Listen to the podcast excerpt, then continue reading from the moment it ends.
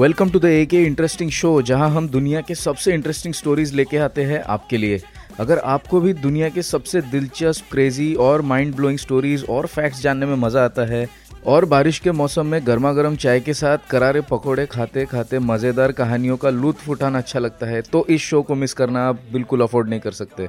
मैं हूँ आपका होस्ट साइमो द स्नाइपर और मेरे साथ है फिर एक बार इस शो के को होस्ट और मेरे दोस्त Roman Apollo. Welcome to the show Roman. बारिश का मौसम यहाँ बड़े ज़ोरों से चल रहा है, इसलिए चाय और पकोड़े की याद आ गई। क्या सुनाएगा आज, बता भाई। हाय सैमो, आज मेरे पास बहुत ही इंटरेस्टिंग दो टॉपिक है। मेरा जो पहला टॉपिक है, वो एक शख्स के बारे में है, जो मेंटल असाइलम में रह के उन्होंने जो दुनिया का सबसे पॉपुलर डिक्शनरी है ऑक्सफोर्ड उसमें उन, उन्होंने मेजर कंट्रीब्यूशन किया था। और मेरा जो दूसरा टॉपिक है, वो एक फुटबॉल मैच के बारे में है। ये मैच में एक ऐसी घटना घटी थी, जिसके वजह से रेड कार्ड सिस्टम चालू किया गया था। क्या बात है? दोनों ही टॉपिक्स मुझे बहुत इंटरेस्टिंग लगते हैं। एक तो फुटबॉल है, जिसका मैं बहुत बड़ा फ़ैन हूँ, और दूसरा ऑक्सफर्ड डिक्शनरी मैं तो जनरली यही सोचता था कि कुछ बहुत एक्सपर्ट्स वगैरह बैठते होंगे जो ऐसे डिक्शनरी वगैरह बनाया करते होंगे। बट अभी ऐसे सुन के लग रहा है कि पता नहीं मेंटल असाइलम में बैठ के कोई कैसे कर सकता हो? तो जानने के लिए definitely I am looking forward to the story that you are about to tell us मेरे पास एक फ़नी है बहुत ही story there is a museum called as museum of bad art museum of bad art ठीक है? तो मतलब ये जब मैंने सुना म्यूज़ियम ऑफ़ बैड आर्ट इसका शॉर्ट फॉर्म मोबा भी बोलते हैं एम बी है म्यूज़ियम ऑफ़ बैड आर्ट तो इसमें मेरे दिमाग में सबसे पहले यह है कि अब अगर बैडी आर्ट है तो क्या मेरी बनाई हुई पेंटिंग भी इसमें क्या डिस्प्ले हो सकती है इस म्यूज़ियम में। दूसरी जो स्टोरी है वो साइंटिफिक एक स्टोरी है। स्टोरी नहीं है इनफैक्ट एक फैक्ट है लेकिन मुझे बहुत शॉकिंग लगा था जब मुझे इसके बारे में पता चला था कि light can exert pressure light pressure exert कर सकता है। फॉर एग्ज़ाम्पल जब तू धूप में निकलता है तो जो धूप तेरे ऊपर गिरती है वो तेरे ऊपर एक फोर्स एग्जर्ट करती है। जैसे कि अगर बारिश में बाहर कोई निकलता है तो अगर किसी ने छाता खोल रखा है ऑब्वियसली तो छाते के ऊपर जैसे बारिश गिरेगी तो उसका एक फोर्स आएगा। उसी तरह से लाइट भी फोर्स एग्जर्ट करती है। तो यही यही दो टॉपिक्स मैं आज लेकर आया हूँ, और जल्दी से शुरू करते हैं। मेरा जो पहला टॉपिक था, ये एक शख्स के बारे में है जिनके ऑक्सफोर्ड डिक्शनरी फॉर्म करने और कंपाइल करने में मेजर कंट्रीब्यूशन है। बट चौंकाने वाली बात यह है कि ये एक मेंटल पेशेंट थे और इन्होंने जो कंट्रीब्यूशन किया था, वो एक मेंटल असाइलम में रह के किया। तो इस इंटरेस्टिंग से स्टोरी को शुरू करता हूँ। ये स्टोरी है एटीन की। इंग्लैंड में एक सोसाइटी था जिसका नाम था फिलोलॉजिकल सोसाइटी और इनका जो मेन एजेंडा था, वो था स्टडी ऑफ़ लैंग्वेज। तो ये सोसाइटी उन दिनों जो भी इंग्लिश डिक्शनरी अवेलेबल थे उससे सेटिस्फाई नहीं थे।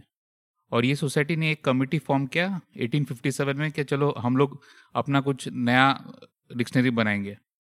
1870 में ये कमिटी ने या ये सोसाइटी ने जेम्स मरी नामक एक बंदे को ये नए डिक्शनरी का एडिटर बनाया। तो जेम्स मरी आते ही उन्होंने मेन टारगेट लिया था क्या ये जो नया डिक्शनरी फॉर्म होने वाला है उसका पब्लिशर खोजने का। और काफ़ी सालों के बाद उन्हें फाइनली पब्लिशर मिला। एटीन सेवेंटी में वो जेम्स मरी एज ए एडिटर बने थे और 1878 में उनको जो फाइनल पब्लिशर मिला था, वो था ऑक्सफोर्ड यूनिवर्सिटी और इसीलिए ये डिक्शनरी का नाम बाद में ऑक्सफोर्ड डिक्शनरी रखा गया था। ये तो काफ़ी इंटरेस्टिंग है। मुझे ये अब तक लगता था कि ऑक्सफोर्ड डिक्शनरी इसलिए बोलते होंगे कि ऑक्सफोर्ड यूनिवर्सिटी के अंदर ही शायद ये डिक्शनरी का डेवलपमेंट वगैरह हुआ होगा। लेकिन ये काफ़ी मतलब नई चीज़ मुझे पता चली कि ऑक्सफोर्ड यूनिवर्सिटी ने फाइनली उनको क्या क्या उनको स्पॉन्सर किया था? मतलब क्या किया था उनको? पब्लिश किया था राइट? पब्लिश या हेल्प किया था पब्लिशिंग में। हाँ उनके पब्लिशर थे और जब एक्चुअली ये आ, जो कमिटी ने पहला नाम रखा था वो था न्यू इंग्लिश डिक्शनरी। बट बाद में क्योंकि पब्लिशर ऑक्सफोर्ड यूनिवर्सिटी प्रेस था इसलिए बाद में उसका नाम ऑक्सफोर्ड डिक्शनरी में चेंज किया गया था। और मज़ेदार वाली बात यह है कि ये जो लोग थे ये फिलोलॉजिकल सोसाइटी के बारे में बता रहा था तो ये कमेटी ऑक्सफोर्ड से कोई लेना देना नहीं था इनका। मतलब ऑक्सफोर्ड जो जगह है उससे कोई लेना देना नहीं था। तो वही मतलब जो हमारी धारणा थी क्या ये ऑक्सफोर्ड यूनिवर्सिटी में शायद किसी ने बनाया होगा तो ऐसा नहीं है। वो पब्लिशर था जो ऑक्सफोर्ड यूनिवर्सिटी प्रेस से रिलेटेड हम्म। ओके। तो अपने स्टोरी को आगे बढ़ाते हैं। तो नॉर्मली क्या होता था उन दिनों में जो डिक्शनरी अवेलेबल्स थी उन दिनों तो बहुत आ, मतलब उसका सिर्फ़ सरल मीनिंग दिया गया रहता जैसे कोई वर्ड है उसका मीनिंग जस्ट और ज़्यादा उस पर डिस्क्रिप्शन नहीं देते थे। बट ये जो ऑक्सफर्ड डिक्शनरी है उनका खास खासियत ये था कि वो लोग यूजेज भी देते थे। क्या ये वर्ड को कैसे हम लोग यूज़ कर सकते हैं थ्रू एनी कोटेशन ओके तो सेंटेंस में कैसे यूज़ होगा वो भी बताते थे ऐसा? स्मॉल कोटेशन देते थे तो वो उसकी खासियत थी ताकि जो भी पढ़ रहा है वो कोरिलेट कर सके। अभी जो मरी थे उनका बड़ा प्रॉब्लम था कि इतने सारे मैं कोटेशन कहाँ से ढूंढूं? क्योंकि हज़ारों से ज़्यादा कोटेशन की ज़रूरत थी उनको ये कंपाइल करने के लिए। इससे मैं बहुत ही कोरिलेट कर सकता हूँ क्योंकि मेरा जो लड़का है वो अभी स्टैंडर्ड फाइव में है और उनको ऐसे आते हैं कि इस वर्ड का इस्तेमाल करो एक सेंटेंस में तो वो काफ़ी चैलेंजिंग होता है कि इतने सारे सेंटेंसेस ढूंढना और उसमें वर्ड को तो I can correlate with that हाँ प्लीज़ गो हाँ सही बोला। नहीं आ, मतलब आ, देखना अगर आ, हम भी अगर कोई मीनिंग ढूंढते गूगल में अभी तो वो मेरे ख्याल से ऑक्सफोर्ड डिक्शनरी जो हमारे टाइम पे हम लोग यूज़ करते थे आजकल में तो उतना यूज़ नहीं होता है लेकिन हम लोग जब भी ढूंढते तो हम लोग भी उसके रेफरेंस जो यूजेज है या कोटेशन है वो अभी भी पढ़ते हैं ताकि हमें ज़्यादा समझ आए। करेक्ट तो मे बी उन दिनों ये ख्याल जो क्रिएटर्स ये डिक्शनरी के उनको आया था क्या वर्ड को और कैसे सिंप्लीफाइड वे में समझाया जाए हाँ सही। हाँ सिंप्लीफाइड वे से कैसे समझाया जाए। तो मरी का सबसे बड़ा प्रॉब्लम था कि इतने थाउजेंड्स ऑफ़ जो वर्ड्स है, इसके कोटेशन कहाँ से ढूंढे? तो फिर उन्होंने सोचा, यार, इसको जल्दी कैसे करें? तो उन्होंने पेपर में एडवर्टीजमेंट दिया क्या हमें वॉल्टियर्स चाहिए और कोटेशन सबमिट करने के लिए। और ये आइडिया उनका क्लिक किया और कुछ दिनों के बाद ही उनको ऐसा हज़ारों में कोटेशंस आने लगे और उसके मीनिंग्स आने लगे। जो मरी के सबसे डेडिकेटेड सप्लायर्स थे मतलब वो एक शख्स थे जिसका नाम था डॉक्टर विलियम माइनर। और ये जो भाई साहब थे माइनर इन्होंने दस हज़ार से भी ज़्यादा कोटेशन मरी को सप्लाई किए थे ऑक्सफोर्ड डिक्शनरी में दस हज़ार से ज़्यादा। अच्छा इनका नाम क्या M I N O R है कि M I N E R minor minor क्या है? M I N O R अच्छा माइनर ओके। तो ये इनके कंट्रीब्यूशन से मरी काफ़ी प्रभावित थे और उन्होंने स्पेशल उनको इनवाइट किया था कि आ, आप आके मुझसे मिलिए मैं आपसे मिलना चाहता हूँ आपका कंट्रीब्यूशन इतना इम्पोर्टेंट है और इतना हेल्प किया है ये ऑक्सफोर्ड डिक्शनरी में। बट जो माइनर थे वो हरदम कोई ना कोई बहाना उनको देते थे क्या मैं आ नहीं सकता या कुछ ना कुछ रीज़न देते थे और टाल देते थे इस चीज़ को। तो फिर मरी को कुछ डाउट हुआ और उन्होंने सोचा, चलो क्या बात है, मैं इतने बार बुला रहा हूँ, एक बार तो एटलीस्ट आना चाहिए। तो फिर उन्होंने उन्होंने जब इस पर थोड़ा छानबीन किया तो मरी को पता चला कि ये जो माइनर है, ये एक ब्रॉडमूर क्रिमिनल लुनेटिक असाइलम में है। बट बट क्रिमिनल असाइलम में क्यों रखा था उसको? मतलब क्रिमिनल मेंटल असाइलम ठीक है, बट क्रिमिनल असाइलम तो वो होगा ना, जहाँ कोई मतलब क्राइम किया है and he is you know उसको किसी मेंटल रीजन की वजह से कोर्ट ने उसको बोला है कि आप इसको असाइलम मैं ऐसे एज्यूम कर रहा हूँ, पता नहीं मुझे इतना तो कुछ क्राइम वगैरह था क्या उनके पास्ट रिकॉर्ड में, क्या है? यही एक मतलब सरप्राइजिंग था जब मैं इस स्टोरी के बारे में पढ़ा।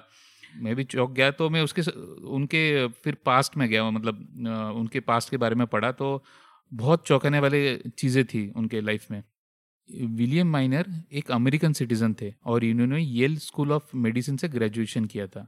ग्रेजुएशन करने के बाद आ, उन दिनों अमेरिकन सिविल वॉर का दौरान था 1861 से 1865 के बीच में।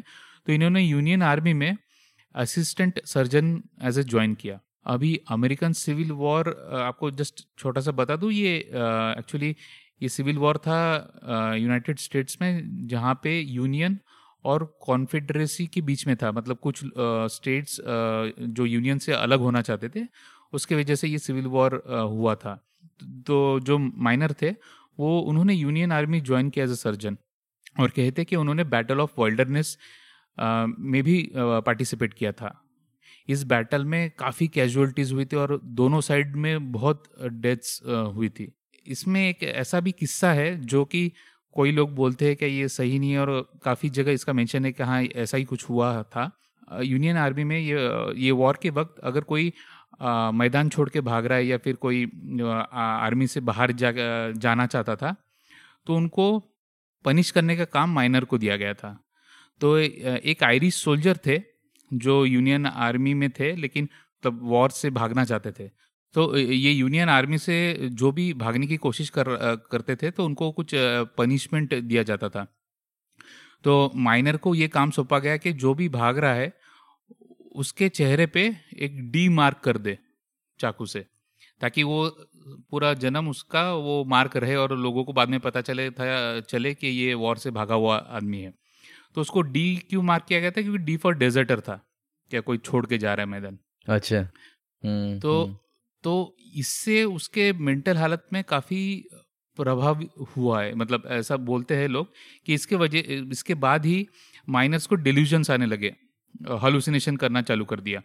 और उसको एक गिल्टी था क्या ये मैंने ये आदमी के साथ, जो किया, आयरिश, जो भी सोल्जर था, उसके साथ जो किया, वो सही नहीं था।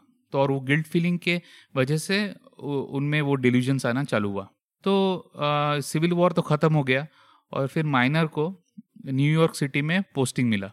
फिर माइनर थोड़े वो रेड लाइट डिस्ट्रिक्ट वगैरह में ज़्यादा इन्वॉल्व होने लगे और टाइम अपना वहाँ पे ही ज़्यादा बिताने लगे। तो ये बिहेवियर जो उनके सुपीरियर से उनको पता चला और उन्होंने उसको एक बहुत ही remote area Florida pan handle करके जगह है, वहाँ पे उनको ट्रांसफ़र किया। बट उनकी हालत दिन बर दिन बदतर होते जा रही थी। 1868 में उनकी हालत इतनी ख़राब हो गई कि उन्हें सेंट एलिजाबेथ हॉस्पिटल में एडमिट किया गया। ये एक लुनेटिक एसलम था। हम्म। जो कि वॉशिंगटन डीसी में था। हम्म। लेकिन अठारह अठारह महीने के बाद भी उनमें कोई बदलाव नहीं आया। तो फिर फाइनली माइनर सोचा कि बेटर है उसके फैमिली ने भी सोचा कि बेटर है इसको थोड़ा चेंज की ज़रूरत है। तो 1871 में मतलब जो वॉर हुआ था वो 1865 में ख़त्म हुआ। आ, फिर सिक्सटी एट में ये वाशिंगटन में एक हॉस्पिटल में एडमिट हुए।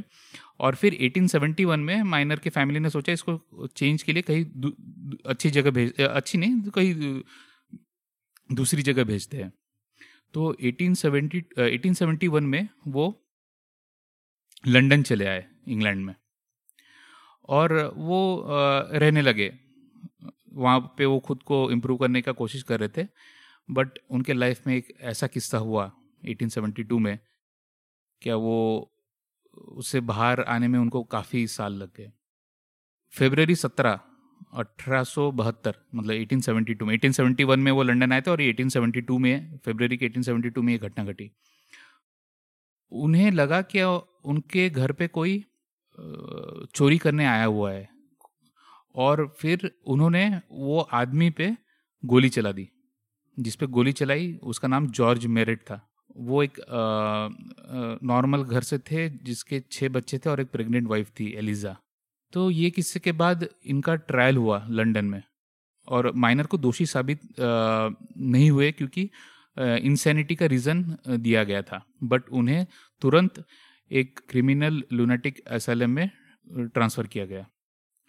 उनके पास यूएस आर्मी का तो पेंशन था ही, और जज ने उनको डेंजरस घोषित नहीं किया था, क्योंकि उन्हें लगा था कि ये वन ऑफ़ द इंसिडेंट है। तो वो एक अच्छा सा वो क्वार्टर लेके अंदर ही वो एसएलएम में रहते थे, और काफ़ी बुक्स पढ़ते थे। और तभी उन्होंने जो डेड जो मारे गए थे उनके वाइफ को एक अपोलॉजी लेटर लिखा था और बाद में वो जो मेरिट की वाइफ थी एलिज़ा वो कहते हैं कि इनकी बहुत अच्छी फ्रेंड बन गई थी। और जो भी बुक्स वुक्स माइनर पढ़ना चाहते थे वो सप्लाई ये करती थी। तो ये जब वहाँ पे रहने लगे तब उन्हें लंदन बुक सेलर से मरी ने जो वॉल्टियर के लिए लोग मांगे थे वो एडवर्टीजमेंट उन, उन्हें दिखा।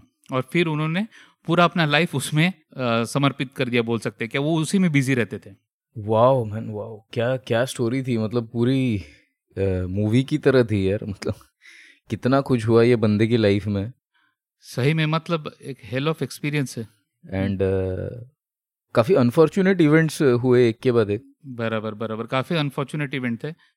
तो तो कहते हैं क्या मतलब उन्हें तो ये हालुसिनेशन और डेल्यूजन्स का प्रॉब्लम था, लेकिन ये जो अपना वो टाइम स्पेंड करते थे, ये वर्ड्स कंपाइल करने में और इसके कोटेशन ढूंढ के मरी को सप्लाई करने में, ये एक तरह का एक थेरेपी था जो उन पर काम कर रहा था और वो थोड़े थोड़े नॉर्मल होने लगे थे। तो जब मरी को पता चला, क्या एक बंदा जिसने इतना कंट्रीब्यूट किया है वो भी लिटरेचर में, वो कैसे एक एसाइलम में रह सकता है? तो मरी ने पूरी जी जान लगा दी क्या ये माइनर को मेरे को कैसे भी बाहर निकालना है? और गवर्नमेंट को बहुत प्रेस किया क्या इसको ये बंदा बाहर आना चाहिए? ही शुडेंट स्टे देयर तो फाइनली 1910 में आ, उन्होंने एक नए होम सेक्रेटरी थे उन दिनों में विंस्टन चर्चिल। तो उनसे उन्होंने बहुत रिक्वेस्ट की और उन्होंने फाइनली इस माइनर को रिलीज़ करने के लिए अग्री किया। माइनर को वापस फिर यूनाइटेड स्टेट्स भेजा गया और फिर वो उधर सेंट एलिजाबेथ हॉस्पिटल जहाँ पे वो पहले भर्ती थे, वहाँ पे ही उन्हें रखा गया था। तो उन्हें फाइनली जो डायग्नोस किया गया था वो शिजोफ्रेनिया था और 1928 में उनकी मौत हो गई। लेकिन ये जो इतना एक ब्यूटीफुल ब्यूटीफुल तो नहीं बोल सकते एक स्टोरी है, बहुत ही अच्छा वाला। जिसमें उसके दोनों लाइफ के दोनों पार्ट दिखाए गए, जहाँ पे उसने वो सफ़र कर रहा था एक बीमारी से मेंटल बीमारी से, और दूसरी तरह उसने उसके, उसमें जो टैलेंट था, उससे उन्होंने लिटरेचर को कितना बड़ा कंट्रीब्यूशन किया।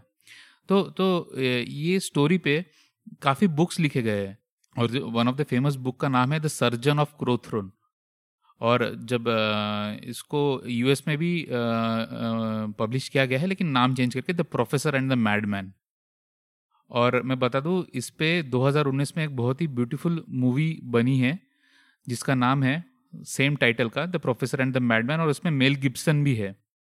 तो आप ज़रूर ये मूवी ये स्टोरी सुनने के बाद में उम्मीद है आपको और गहराई में जाने का मन कर रहा होगा तो आप ये मूवी देख सकते हैं। वाह यार क्या स्टोरी थी मतलब क्या स्टोरी थी? एक के बाद एक एक के बाद एक यानी किस तरह से एक पर्सन की लाइफ की पूरी जो हिस्ट्री है ना वो तूने बहुत ही बहुत ही अच्छी तरीके से रखी है और इसमें बहुत बहुत सारे डिसअपॉइंटमेंट्स है क्योंकि मेंटल हेल्थ जो है वो आज भी बहुत अच्छी तरीके से समझी नहीं जाती और उस ज़माने में तो खैर हम सोच ही सकते हैं कि आ, क्या क्या हालत होती होगी और क्या बीतती होगी उस पेशेंट के ऊपर में।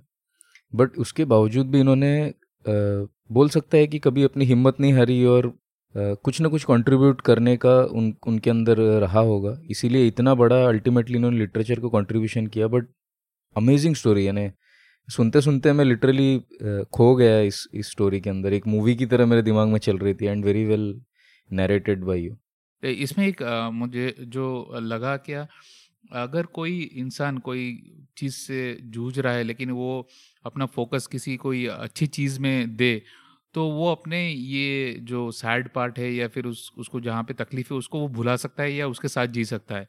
तो जो माइनर थे, उन्होंने भी अपना जो मेजर कंट्रीब्यूशन वो रिसर्च में उन्होंने डाला, डिक्शनरी फॉर्म करने में डाला तो उनसे उनको उस टाइम में काफ़ी रिलीफ हुआ था।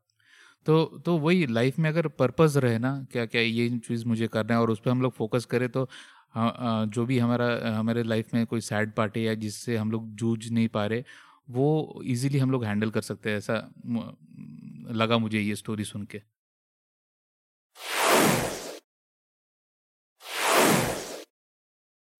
तो रोमन, माहौल थोड़ा सा सीरियस हो गया थोड़ा हल्का करने के लिए मैं अपनी स्टोरी शेयर करता हूँ, जो थोड़ी सी ऑन द फनियर साइड है।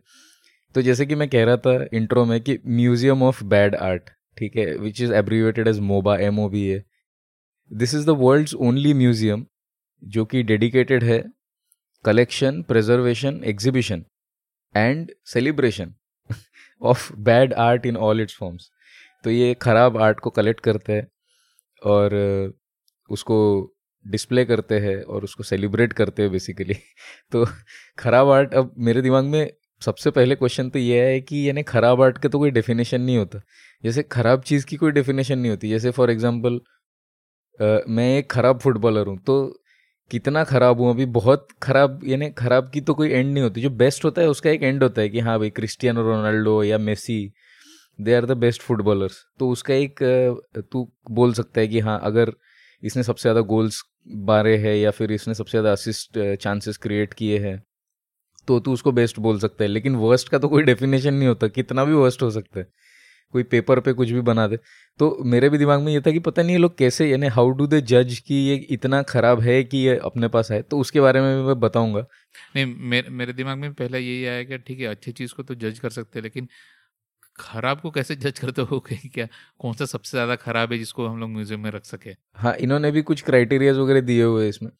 इन इनको कुछ बड़े बड़े जो ऑर्गेनाइजेशन है इन्होंने काफ़ी इनको प्रेज मिला हुआ है उनसे। जैसे फॉर एग्जांपल हार्वर्ड मैगजीन जो है इन्होंने कहा है this museum highlights art so bad it's good तो uh, ये जो फ्रेज है so bad that it's good कोई चीज़ इतनी खराब हो कि वो अच्छी लगने लगे। जैसे तेरे दिमाग में कुछ आ रहा है इसके ऊपर? नहीं मैं सोच रहा हूँ कि क्या आ सकता है करके। हाँ मैं तो ये एग्जांपल लेता हूँ शायद उसके बाद तुझे कुछ याद है तूने जानी दुश्मन मूवी देखी है क्या? जानी दुश्मन। देखी नहीं सुनी सुनी लग रही है। क्या हुआ था उसमें? अरे वो उसमें सोनू निगम वगैरह एक्टर था। हाँ हाँ याद है याद है याद है। वो सांप बन जाता है क्या उसमें? वो कुछ स्केलेटन स्केलेटन बन जाता है बस सांप बन समथिंग लाइक दैट हाँ। हॉरिबर क्वालिटी के वीएफएक्स थे उसमें। विलेन कोई सांप रहता है क्या? हाँ हाँ याद है याद है मैंने देखा था। हाँ तो जानी दुश्मन मूवी वही है जो जिसमें बहुत ही घटिया क्वालिटी के वीएफएक्स वगैरह यूज़ किए थे और एकदम ही थर्ड क्लास उसकी स्टोरी थी। तो वो इतनी खराब है ना तू आज भी देखेगा तेरे को मज़ा आने लगेगा कि इतनी यानी उन्होंने बनाई बहुत सीरियस एंगल से है वो कि एक प्रॉपर मूवी ही बनाई उन्होंने ऐसे नहीं कि मज़ाक के लिए बनाया हो। लेकिन इतनी घटिया है वो कि देख के हँसी आने लगती है। तो that is a true definition of it is so bad that it's good अब बता तेरे दिमाग में कुछ ऐसा आ रहा है जो इतनी खराब हो कि अच्छी लगने लगती? नहीं मैं सोच रहा हूँ कि ठीक है अगर इसके साथ अगर कोई दूसरी मूवी या कोई चीज़ को कॉम्पीट करना हो तो वो कौ, कौन सी होगी? मैं वो सोच रहा हूँ। मैं मेरे को सोनी मैक्स पे जो आता था ना सूर्यवंशम उसका याद आ रहा है लेकिन उसमें मेरे बहुत ही चहीते एक्टर अमिताभ बच्चन है तो मैं वो कंपेयर नहीं करना चाहता हूँ इसमें। Okay okay. तो ऐसे ऐसे बहुत सारे मूवीज़ है हम लोग कभी डिस्कस करेंगे बाद में कि इतने खराब जो अच्छे लगने लगते हो। बट अभी के लिए आगे बढ़ते हैं स्टोरी में आउटलुक हम्म। जो मैगजीन है जब मैंने पहले पढ़ा तो मुझे लगा कि आउटलुक पता नहीं यार ये तो मैं ईमेल ईमेल जो सर्विस है उन्होंने क्यों इनको कमेंट दिया? बट बाद में मुझे याद है कि आउटलुक नाम का एक मैगजीन भी था। हम्म, हम्म, और पब्लिशिंग हाउस भी है। तो आउटलुक जो है इन्होंने कहा है कि six must visit museums in the world तो जो जो दुनिया के टॉप छः मस्ट विज़िट म्यूजियम्स है तो उनके ओपिनियन में कि ये उनमें से एक है तो आपको जाना ही चाहिए एनीवेज ये तो हो गई कि कुछ प्रशंसा जो इनको प्राप्त हुई है बहुत ही बड़े कुछ नामों से हार्वर्ड मैगजीन और आउटलुक से बट ये एक्चुअली है क्या उसके बारे में बात करते तो मोबा की जो फाउंडिंग हुई थी वो 1994 में हुई थी। स्कॉट हम्म। विल्सन नाम के एक एंटीक डीलर थे जो एंटीक कलेक्ट करते थे और रिसेल भी करते थे उसको। Okay okay. तो इनको एक बार एक पेंटिंग मिली कचरे में। अच्छा। तो इनको एक ट्रैश में एक पेंटिंग मिली जिसका नाम था Lucy in the field with flowers तो ये जो पेंटिंग है इसको आप हाँ इसको आप गूगल भी कर सकते हो।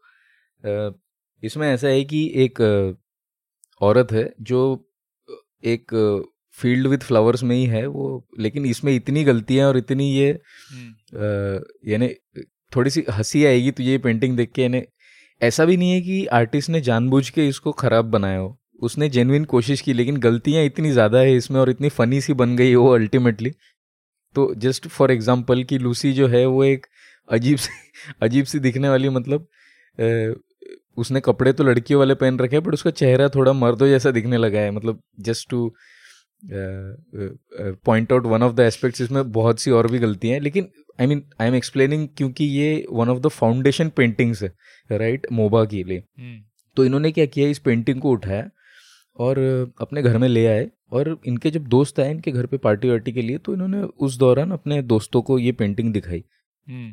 और उनको भी बड़ा मज़ा आया मतलब देख के उसके ऊपर डिस्कशन करके और हाँ. हँसी मज़ाक करके तो उनको बड़ा मज़ा आया तो इसके बाद क्या हुआ कि इससे इनको इंस्पिरेशन मिली और इनको एक आइडिया आया दिमाग में कि हम्म। यार दुनिया में तो हर जगह अच्छे पेंटिंग्स को सेलिब्रेट किया जाता है अच्छे आर्ट को सेलिब्रेट करते हैं।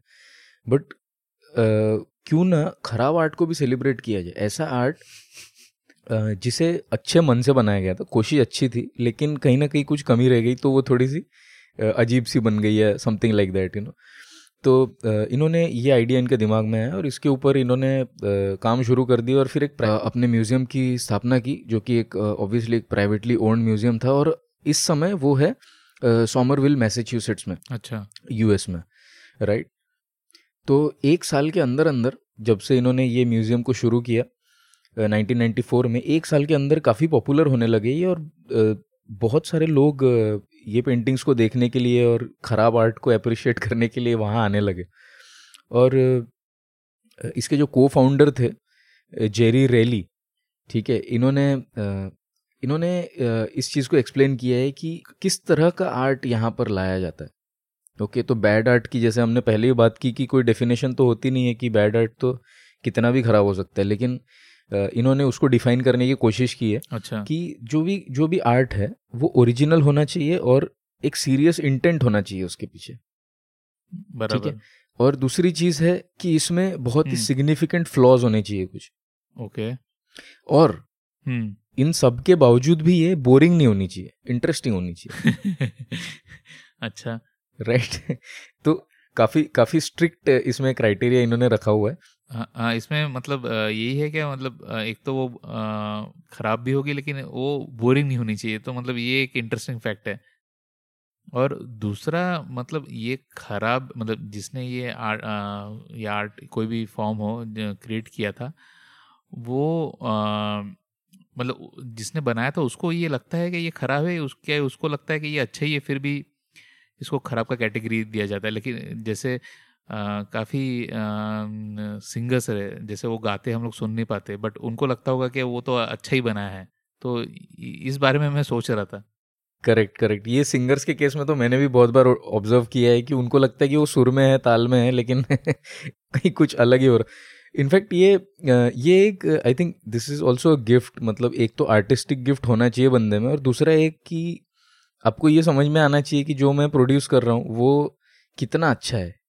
या कितना बुरा है वो भी। हम्म, हम्म, वो भी एक चीज़ है कि मैं कुछ प्रोड्यूस कर रहा हूँ और मेरे मेरे दिमाग में उसकी कोई फ्लॉज मैं देख ही नहीं पा रहा उसके अंदर में। एनीवेज तो तेरा पॉइंट बिल्कुल वैलिड है और वही वही चीज़ है कि जो ओरिजिनल क्रिएटर है उसका सीरियस इंटेंट होना चाहिए। ऐसा नहीं कि उसको पता है कि आर्ट खराबी है ये और उसने जानबूझ के खराब आर्ट हम्म, क्रिएट किया हो।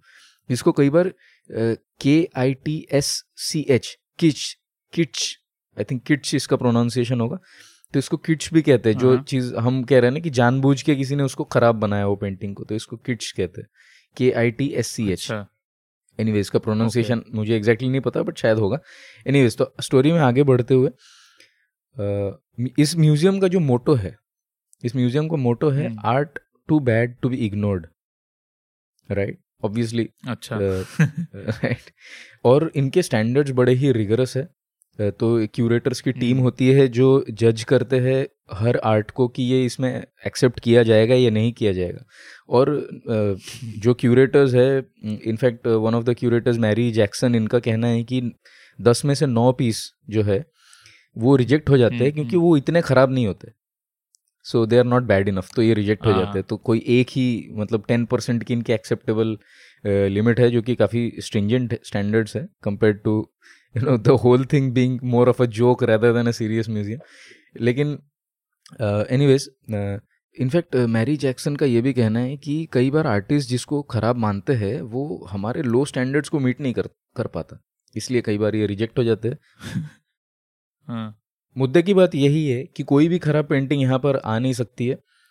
खराब पेंटिंग में इतनी बात होनी चाहिए कि आपको देखते ही उसके आपके मुँह से निकलना चाहिए ओ my god type of you know इतना खराब होना चाहिए वो। ठीक है तो वो क्वालिटी जब तक नहीं है तो आप मोबा के अंदर म्यूज़ियम ऑफ़ बैड आर्ट के अंदर आपकी पेंटिंग डिस्प्ले नहीं हो सकती। तो ये जो मेरे दिल में ख्वाहिश थी कि मेरे भी पेपर के ऊपर बनाए हुए कोई भी स्केच मोबा में डिस्प्ले हो जाए तो ये पॉसिबल नहीं है। बट जोक्स अपार्ट इसमें जब इन्होंने शुरू किया था म्यूज़ियम को तो ट्रैवलिंग शोज़ किया करते थे। ठीक है तो ये पेंटिंग्स को कई जगहों पर डिस्प्ले करते थे।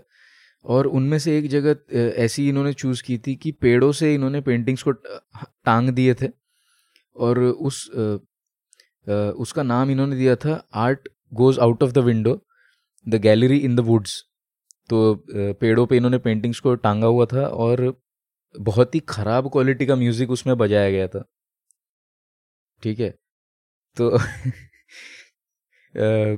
अठारह एटीन पीसेस ऑफ़ आर्ट ये अठारह पेंटिंग्स को इन्होंने श्रिंक रैप में कवर किया था और एक ड्राइव थ्रू म्यूज़ियम यानी आप गाड़ी लेके आओ, वहाँ पे पेंटिंग्स देखो और निकल जाओ, जिसमें बहुत ही घटिया म्यूज़िक बज रहा हो।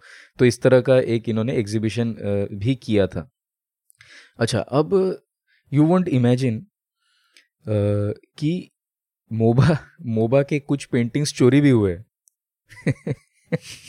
तो 1996 में यानी स्थापना के दो साल बाद ही 1996 में एक पेंटिंग जिसका नाम है एलिन और इसके पेंटर का नाम है आर एंजेलो ले इसकी चोरी हो गई मोबा से।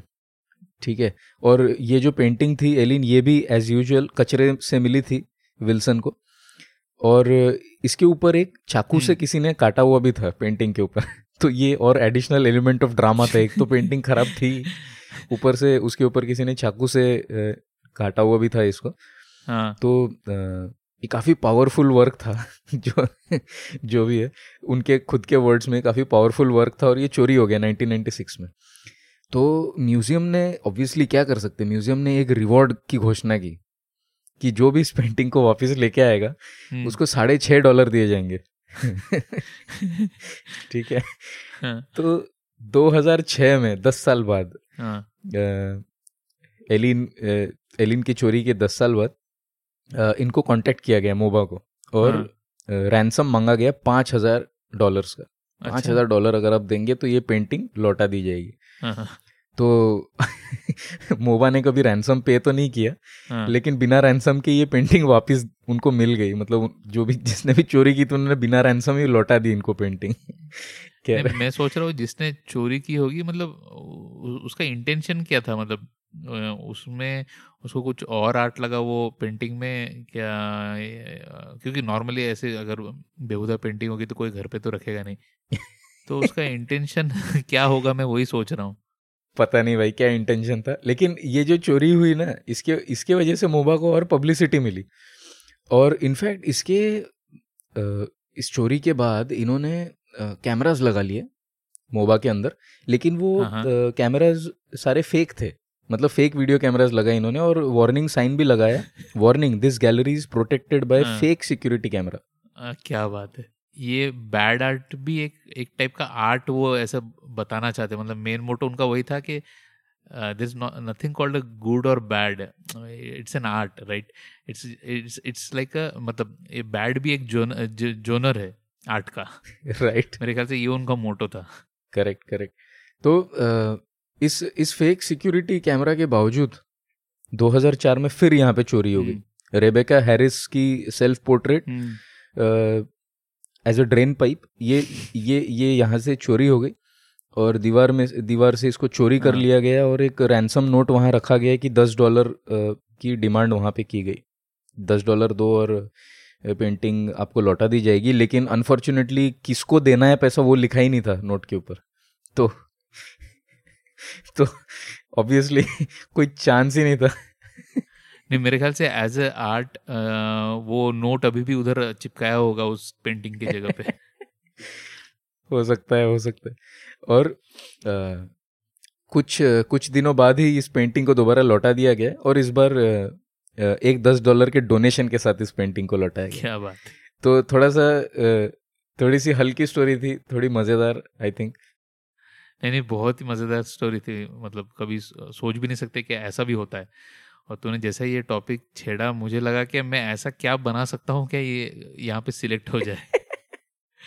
मतलब देख अच्छे से अच्छे बनाने में भी सोचना पड़ता है और बुरे से बुरे बनाने के लिए भी सोचना पड़ता है। तो मेरे ख्याल से ये लोग जो कह रहे मतलब कहना मेरे ख्याल से उनका ये होगा क्या bad is a genre and इसमें भी एक आर्ट है। Right man that's that's a very valid और इम्पोर्टेंट पॉइंट जो तू बोल रहा है ना कि बैड इज़ ऑल्सो जॉनरा और इस तरीके से मैंने भी कभी पहले सोचा नहीं कि इनफैक्ट uh, मूवीज़ में ये कई बार हमको मिलता है। कई लोग हमारे यानी बचपन में ऐसे दोस्त वगैरह बोला करते थे ना कि यार ये पिक्चर देखना तू यानी है तो हॉरर लेकिन हंस हंस के पगला हो जाएगा। तो कुछ वैसा ही है। कुछ वैसा ही है। और कई बार जो है ना डायरेक्टर्स इंटेंशनली ऐसी मूवीज़ बनाया करते थे। इनफैक्ट मुझे तो लगता है कि इविल डेड जो सीरीज़ थी ना उसके जो आखिरी आखिरी के कुछ ये है इविल डेड फोर फाइव वगैरह जो हाँ। वन तो काफ़ी डरावनी थी। वो ज़माने में भी काफ़ी डरावनी थी। और फिर टू थोड़ी सी उससे कम थी। बट उसके बाद वाले जो थे वो तो वो कुछ ऐसे ही थे I think it it was so bad that it was good but उसका हम्म। इंटेंशन भी मेरे ख्याल से वही था कि यू नो डरावने से ज़्यादा वो कुछ फनी फनी सा बनाने की जो है कोशिश थी। बट ये एक बहुत वैलिड तेरा पॉइंट है जो मुझे काफ़ी सही लगा कि बैड भी एक खुद में एक जॉनरा है अलग सा।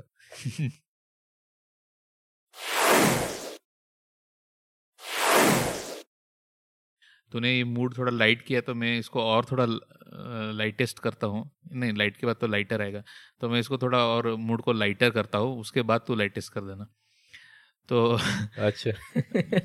और मेरी आखिरी स्टोरी वैसे लाइट के बारे में। चल बढ़िया क्या बात तो, है। तो अ, मेरा अगला स्टोरी है एक जैसे कि मैंने बताया था एक फुटबॉल मैच के बारे में है। और ये मैच में कुछ ऐसा किस्सा हुआ था क्या मजबूरन रेड कार्ड सिस्टम को लागू करना पड़ा था बाद में। तो अभी फुटबॉल वर्ल्ड कप भी आ रहा है तो मैं सोचा क्यों ना फुटबॉल रिलेटेड एक स्टोरी बताया जाए। और ये तो ये तो मतलब जिज्ञासा भी होगी कि हाँ भाई, ये रेड कार्ड सिस्टम कैसे लागू हुआ था। तो ये किस्सा है 1962 वर्ल्ड कप की, जो कि चिली में खेला गया था। और उस दौरान ग्रुप स्टेज में एक मैच था चिली वर्सेस इटाली चिली तो अपना होम ग्राउंड पे खेल रही थी और इटाली तब के दिनों में काफ़ी स्ट्रांग टीम थी। तो इसमें जो घटना घटी उसके लिए इस मैच को बाद में बैटल ऑफ़ सेंटियागो भी बोला गया है। मतलब आप उम्मीद कर ही सकते हैं कुछ मारपीट हुआ होगा या कुछ हाँ। अ, बहुत अ, रोमांचक मैच विथ मारपीट ऐसा कुछ हुआ होगा। मुझे भी लगा ऐसा कुछ हुआ होगा। हाँ। और फुटबॉल मैच में ऐसा ऐसा एकदम थोड़ा वो कश्मकश देखने में भी मज़ा आता है। ऐसा किसको लगना नहीं चाहिए लेकिन वो एक स्लेजिंग और ये जो आजकल क्रिकेट में भी होता है तो वो एक देखने में मज़ा भी आता है। इस मैच में टोटल दो प्लेयर को सेंट ऑफ़ किया गया था। और अ, कहते हैं कि मैच में थोड़ा मारपीट भी हुआ था प्लेयर्स के बीच में और सिक्योरिटी को इंटरवीन करना पड़ा।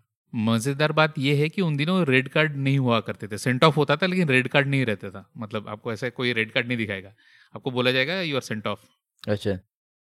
तो मुझे ऐसा लग रहा है कि उसको बोला जाता था कि सेंट ऑफ़ तो वो बहरा होने का बहाना किया कि उसने अरे मुझे तो सुनाई नहीं दे रहा सेंट ऑफ़ बोला है मुझे मैं नहीं मैं नहीं जा रहा। ऐसा किया कि उसने? बहरा तो नहीं तू काफ़ी तू काफ़ी क्लोज है। अच्छा मतलब उसने जाने से इनकार कर दिया। नहीं इसमें इसमें बहुत एक एक मीनिंग है मैं उसको उस पर भी थोड़ा स्ट्रेस करूँगा। तो इस मैच में जो इंग्लिश रेफरी थे रेफरी थे केन एनस्टॉन फुटबॉल में काफ़ी उन्होंने अपना इनपुट्स दिया था रूल्स वूल्स के बारे में और उसको बाद में फीफा ने एक्सेप्ट किया था। इन्होंने जो भी सजेशन किया था तो काफ़ी फ़ेमस रेफरी थे उन दिनों में। तो ये मैच जब आठवें मिनट में पहुँचा तो इंग्लिश रेफरी एंस्टॉन ने इटली के एक प्लेयर को, जिनका नाम फेरेनी था, उसको मैच से बाहर जाने के लिए बोला। मतलब सेंट ऑफ़ किया था। बट फेरेनी को इंग्लिश नहीं समझती थी। अच्छा। तो हम्म, तो वो बहरा नहीं था उसको लैंग्वेज बैरियर था। हम्म, तो उसको इंग्लिश नहीं समझती थी और वो समझ ही नहीं पाया कि उसको जाने के लिए बोल रहा है। हम्म, और और उन दौरान शायद उतना यूरोप में इंग्लिश पॉपुलर नहीं होगा ये पता नहीं मुझे। तो फाइनली उनको मैच से बाहर निकलने के लिए सिक्योरिटी को बुलाना पड़ा। अच्छा। सिक्योरिटी उसको बाहर सेंड ऑफ़ किया। अच्छा, तो ये ऐसा किस्सा हुआ अ, क्योंकि लैंग्वेज बैरियर की वजह से। तो ये किस्सा तो हुआ था 1962 वर्ल्ड कप में जो चिली में हुआ था और सिमिलर किस्सा 1966 वर्ल्ड कप में हुआ। और ये मैच था इंग्लैंड वर्सेस अर्जेंटीना में। और इधर भी ऐसा ही हुआ कि आप कुछ प्लेयर्स को बुक किया गया था लेकिन प्लेयर्स को समझा ही नहीं कि वो बुकड है। हम्म, तो फिर जो हमारे ये रेफरी थे ये ऐसे ही एक दिन रास्ते पे गाड़ी चला रहे थे और उनको लगा था ये क्या होता है? मैं इतना मतलब मैचेस में मैं इतना कोशिश करता हूँ लेकिन कोई उसको समझ नहीं रहा था। और सब ऐसा तो नहीं मैं चलो इटालियन सीख लूँगा या फ्रेंच सीख लूँगा तो काम बन जाएगा क्योंकि कोई भी कंट्री में उनको रेफरी करने के लिए जाना पड़ सकता है। तो हर एक लैंग्वेज सीखना तो ज़रूर पॉसिबल नहीं है। तो ऐसे गाड़ी चलाते चलाते वो सोच रहे थे और एकदम सामने से उनको सिग्नल दिखा। तो तभी उनको क्लिक हुआ। अरे यार ये तो सही है येलो मतलब वार्निंग और रेड मतलब स्टॉप हम्म, तो इसी चीज़ को फिर फिर उन्होंने उनको लगा हाँ कि सबसे इम्पोर्टेंट अगर मुझे कम्युनिकेट करना है आ, तो best way is the visual means मतलब विजुअली मैं अगर कोई चीज़ को कम्युनिकेट करूँगा तो वो डायरेक्ट पहुंचेगा किसी को किससे मैं कम्युनिकेट करना चाहता हूँ rather than using any language correct तो फिर इन्होंने ये आइडिया फीफा को प्रेजेंट किया। और अगले ही वर्ल्ड कप में 1970 में जो कि मेक्सिको में हुआ था उसमें फीफा ने इसको एज ए ट्रायल लॉन्च किया। हम्म, और तब से ये रेड और येलो कार्ड सिस्टम चालू हुआ। तो इसमें नहीं बहुत ही अच्छा किस्सा था। कभी सोचा नहीं होगा कि ऐसा भी हुआ था जिसकी वजह से चालू करना पड़ा बट बहुत ही मुझे एक चीज़ पसंद आया इसमें क्या जो कम्युनिकेशन है इट मतलब ये- थ्रू लैंग्वेज ही होना ज़रूरी नहीं है। और लैंग्वेज भी के थ्रू भी होगा तो वो इफ़ेक्टिव होगा कि पता नहीं है बट विजुअल थिंग बहुत ज़्यादा बेटर कम्युनिकेट कर सकता है। राइट तो इससे मेरे को ये थोड़ा क्लिक हुआ या इस पर थोड़ी रोशनी गिरी या बोल सकते हैं। हाँ सही है सही सही बोल रहे तू मतलब टोटली एग्रीड और मैं मैं ये सोच रहा था कि तब से, यानी 1960s से रेफरीज का टारगेट यही था कि साला लोगों को कैसे तुम येलो और रेड कार्ड दो। यही इनके दिमाग में तब से चल रहा था और आज भी यही चल रहा है कि कितने रेड कार्ड दो। इनका केपीआई में होता है लगता है मुझे। पूरे मैच का साला माहौल खराब कर देते रेड कार्ड और येलो कार्ड दे दे के। अरे भाई, तुम ऐसे कंट्रोल करो मैनेज करो। तुम्हारा काम है मैनेज करना मैच को, ना कि रेड और येलो कार्ड बांटते जाना लोगों को। But anyways just on a lighter note काफ़ी अच्छे रेफरीज भी है। एनीवेज बट बहुत बहुत इंटरेस्टिंग था। मुझे कोई आइडिया नहीं था कि इस तरीके से मुझे तो लगता था कि जब से फुटबॉल है तब से येलो और रेड कार्ड तब से ही एग्जिस्ट करता होगा। बट मैंने एक ग्रीन कार्ड के बारे में भी सुना है और शायद पता नहीं ये हॉकी हॉकी में तो ग्रीन कार्ड होता है लेकिन फुटबॉल में होता है कि मुझे आइडिया नहीं है। नहीं तो ग्रीन कार्ड का मैंने कुछ सुना है क्या? कोई स्कीम आ रहा है जो फेयर प्ले को प्रमोट करेगा लेकिन एग्जैक्ट मुझे पता नहीं है, लेकिन हाँ ये ज़रूर इंटरेस्टिंग रहेगा क्या फुटबॉल में ग्रीन कार्ड होता है कि नहीं।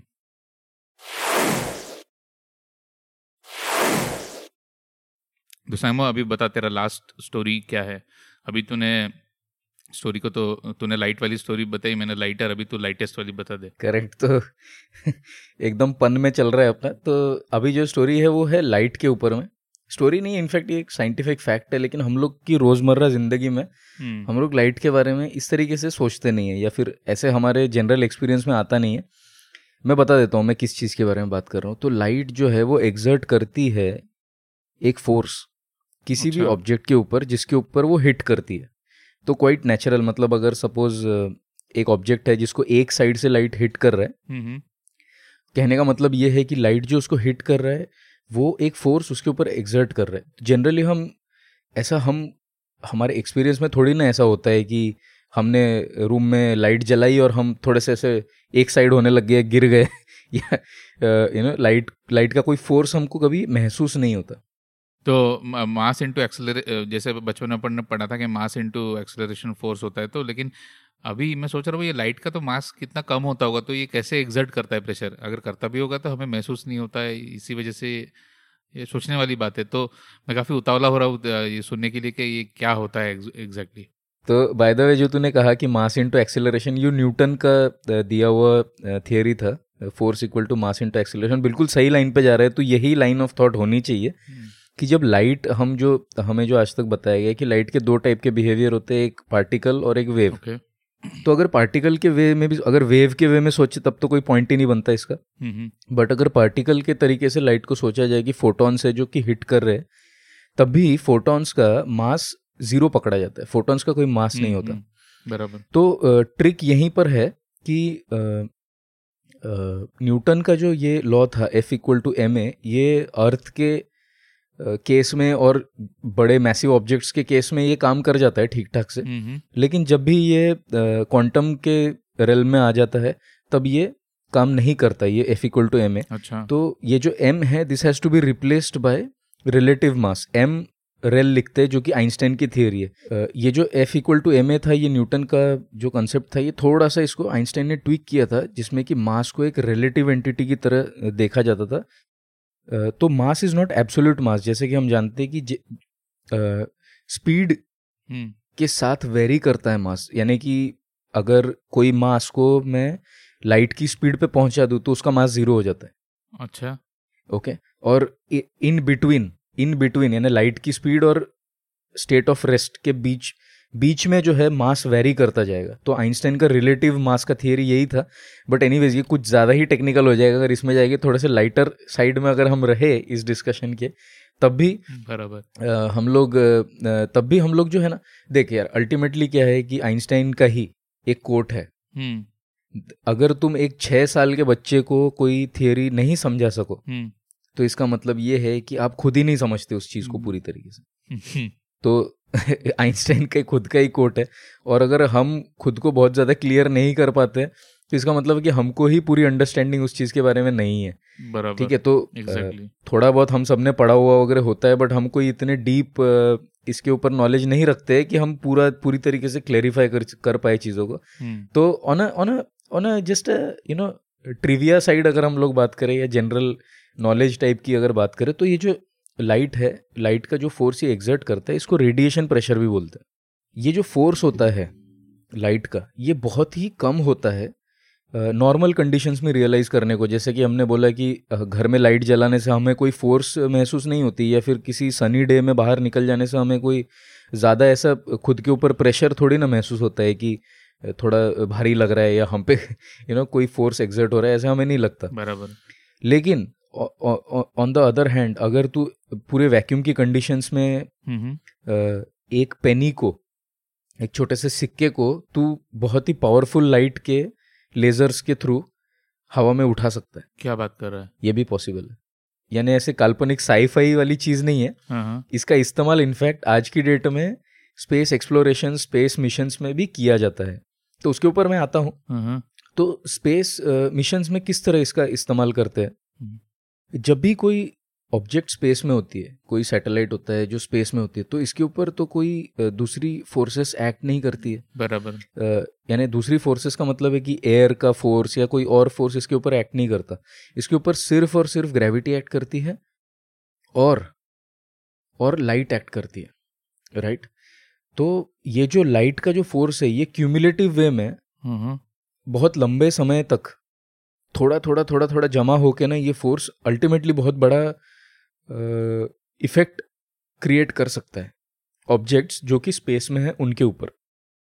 अब या तो ये इफ़ेक्ट पॉजिटिव क्रिएट कर सकता है यानी जैसा हमको डिजायर्ड है वैसा कर सकता है या तो ये हम्म, सैटेलाइट के पाथ से उसको डिरेल भी कर सकता है अगर हमने उसको सही से कैलकुलेट नहीं किया। So for example right for example एक वाइकिंग प्रोग्राम 1970s में कभी किया गया था यूएस के थ्रू।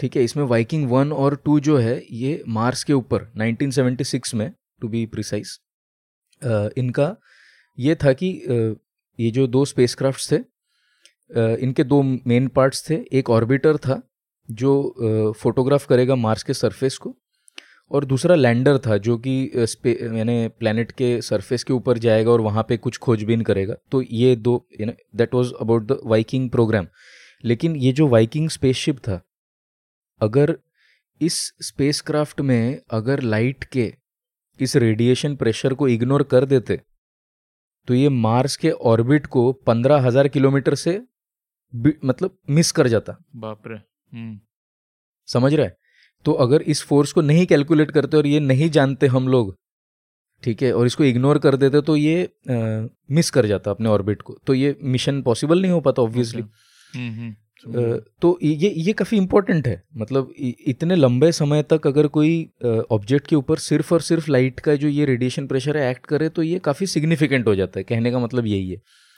अब इसको पॉजिटिव वे में अगर तू देखेगा तो ये क्या क्या है कि जैसे कोई जहाज़ होता है या कोई बोट बोल दे या कोई शिप बोल दे, उसके ऊपर सेल लगा होता है राइट जो कि हवा का इस्तेमाल करके उसको आगे बढ़ाने में हेल्प करता है राइट उसी तरीके से अगर तू इसको भी सोचेगा कि ये जो लाइट का जो फोर्स है, जो एक्ट कर रहा है स्पेसक्राफ्ट के ऊपर में, इसको अगर हम लोग उसी तरह का कोई सेल लगा दे तो भले ही कम हो, लेकिन डेफिनेटली उसको प्रोपेल करने में हेल्प करेगा। और जो लिमिटेड सबसे बड़ा कंस्टेंट क्या है स्पेसक्राफ्ट के केस में? कि इतना फ्यूल हम नहीं ले जा पाते। जो कि आगे स्पेसक्राफ्ट को लंबे दूरी तक ले जा पाए।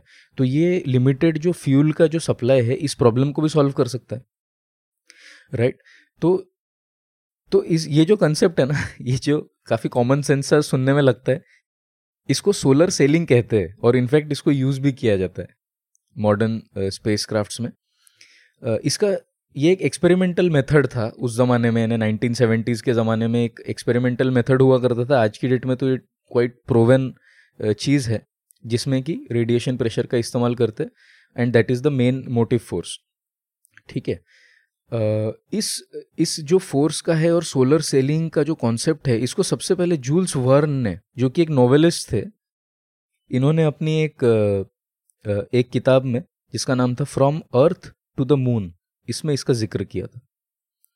तो ये एक नोवेलिस्ट थे पोएट थे और प्ले राइट थे लेकिन जैसा कि हम सब जानते हैं कि साईफाई से बहुत सारे एक्चुअल साइंस की भी उत्पत्ति होती है राइट तो ये एक क्लासिक केस है। और इनफैक्ट कार्ल सेगन जो कि कॉस्मोस जो एक बहुत ही पॉपुलर सीरीज़ है इसका जो फ़र्स्ट वाला पार्ट था, वो भी 1976 में रिलीज़ हुआ था आई थिंक सो तो इसमें कार्ल सेगन ने इसका ज़िक्र किया था और इसको डेमोन्स्ट्रेट भी किया था उस शो पर आकर कि ये कैसे सोलर सोलर सेल कैसे काम करता है। Recently Japan aerospace exploration agency जिसको जे ए एक्स से जैक्सा के नाम से भी जाना जाता है, इन्होंने सक्सेसफुली अपना सोलर सेल अनफर्ल्ड किया स्पेस में और अपना जो पेलोड है IKAROS interplanetary kite craft accelerated by radiation of the sun ये उसका नाम है इकेरोस राइट? इसका जो ये मेन पेलोड है इसको इन्होंने प्रोपेल किया सिर्फ़ और सिर्फ़ सोलर सेल की मदद से। तो जापान ने इसको सक्सेसफुली किया। तो अब ये सोलर सेल कैसा दिखता है? बेसिकली एक छोटा सा बॉक्स जैसा होता है इनिशियली तो ये जब इसको स्पेस में भेजा जाता है। इतना छोटा होता है कि एक ब्रेड का जो लोफ होता है ना उतना तो इमेजिन कर सकता है। और ये इसके अंदर से ऐसे अनफर्ल होता है पूरा। हम्म। जो सेल होता है वो। वो इसके अंदर से निकलता है फैलता है चारों तरफ़ और ये एक बॉक्सिंग रिंग कितना बड़ा होता है इमेजिन कर ले। हम्म, हम्म। उतना बड़ा ये हो जाता है स्पेस में जा करके ओके। okay. और एकदम चमकीला इसका सरफेस हो जैसे एल्यूमिनियम फॉइल होता है ना जिसमें हम लोग रोटियाँ वगैरह लपेट के डब्बे में ले जाते हैं जिसमें गर्म हम्म, रहता है वो। वैसे एक चमकीला सा और बहुत ही लाइट वेट टाइप का मटेरियल होता है अच्छा। जो सेल जिससे बना हुआ होता है। तो ये बराबर। ऐसे ऐसे फैल जाता है वो और उसके एक साइड पे समझ ले कि सूरज की रोशनी डायरेक्टली हिट कर रही है तो वो अपोजिट साइड में वो हिलना शुरू करता है उसको पुश करता है। तो ये ये मतलब ये जो स्टोरी थी ना ये मैंने बहुत साल पहले पढ़ी थी। इनफैक्ट उस समय मैं नाइट शिफ्ट्स किया करता था और नाइट शिफ्ट में ऐसे विकीपीडिया पे रैंडम स्टोरीज पढ़ना मुझे पसंद आता तो उसमें से एक स्टोरी ये थी और मुझे कई सालों बाद, ये 2011 के आसपास की बात है और आज 10 साल 11 साल बाद मुझे ये फिर से याद आया कि यार, ये एक इंटरेस्टिंग कॉन्सेप्ट था जो मैंने पढ़ा था और सोचा कि इसको डिस्कस करें तेरे साथ में और हमारे लिसनर्स के साथ। नहीं, बहुत ही इंटरेस्टिंग था मतलब विंड से कर सकते थे सुना था, क्या मतलब पुश कर सकते थे, पानी से कर सकते थे बट लाइट से कर सकते थे, ये वो भी डायरेक्टली मतलब नॉर्मली मैं अगर लाइट एनर्जी को यूज़ करूँगा through normal solar solar panel जैसे सोलर बैटरी टाइप वो चीज़ अलग है बट डायरेक्ट लाइट से एज ए एनर्जी उसको पुश करना मतलब सही में ये बहुत ही एक बढ़िया चीज़ बताया तूने। और मैं तो मतलब मेरी जिज्ञासा और भी बढ़ गई, मुझे अभी इस पर थोड़ा और रिसर्च करना पड़ेगा, ताकि इसके बारे में और मैं थोड़ा जान सकूँ। तो बहुत ही उमदा टॉपिक था ये सैमो बट इसको इसके बारे में सोचते सोचते मेरे दिमाग में आया कि हम लोग जो अभी भूत के जो मूवीज़ होते हैं हॉरर मूवीज़ उसमें कैसे दिखाते कि जो भूत होता है ना, वो यानी ऐसे आर पार जाता है वो ऐसे लोगों के, वो एक ऐसा ट्रांसलूसेंट सा ऑब्जेक्ट जैसा होता है और वो, यानी किसी को अफेक्ट नहीं कर पाता। तो ठीक है, मैं यही सोचता था आज तक कि यार चल यार, भूत है, ठीक है। अब उसका कोई इंटरेक्शन ही नहीं है मेरे साथ तो वो मेरे पे कोई फोर्स एग्जर्ट नहीं कर सकता। लेकिन ये जानने के बाद मुझे अभी लग रहा है कि ये हो सकता है कि छोटा सा टाइनी फोर्स वो मेरे ऊपर भी एग्जर्ट कर सके। मुझे तो भूतों से भी डर लगने लग रहा है।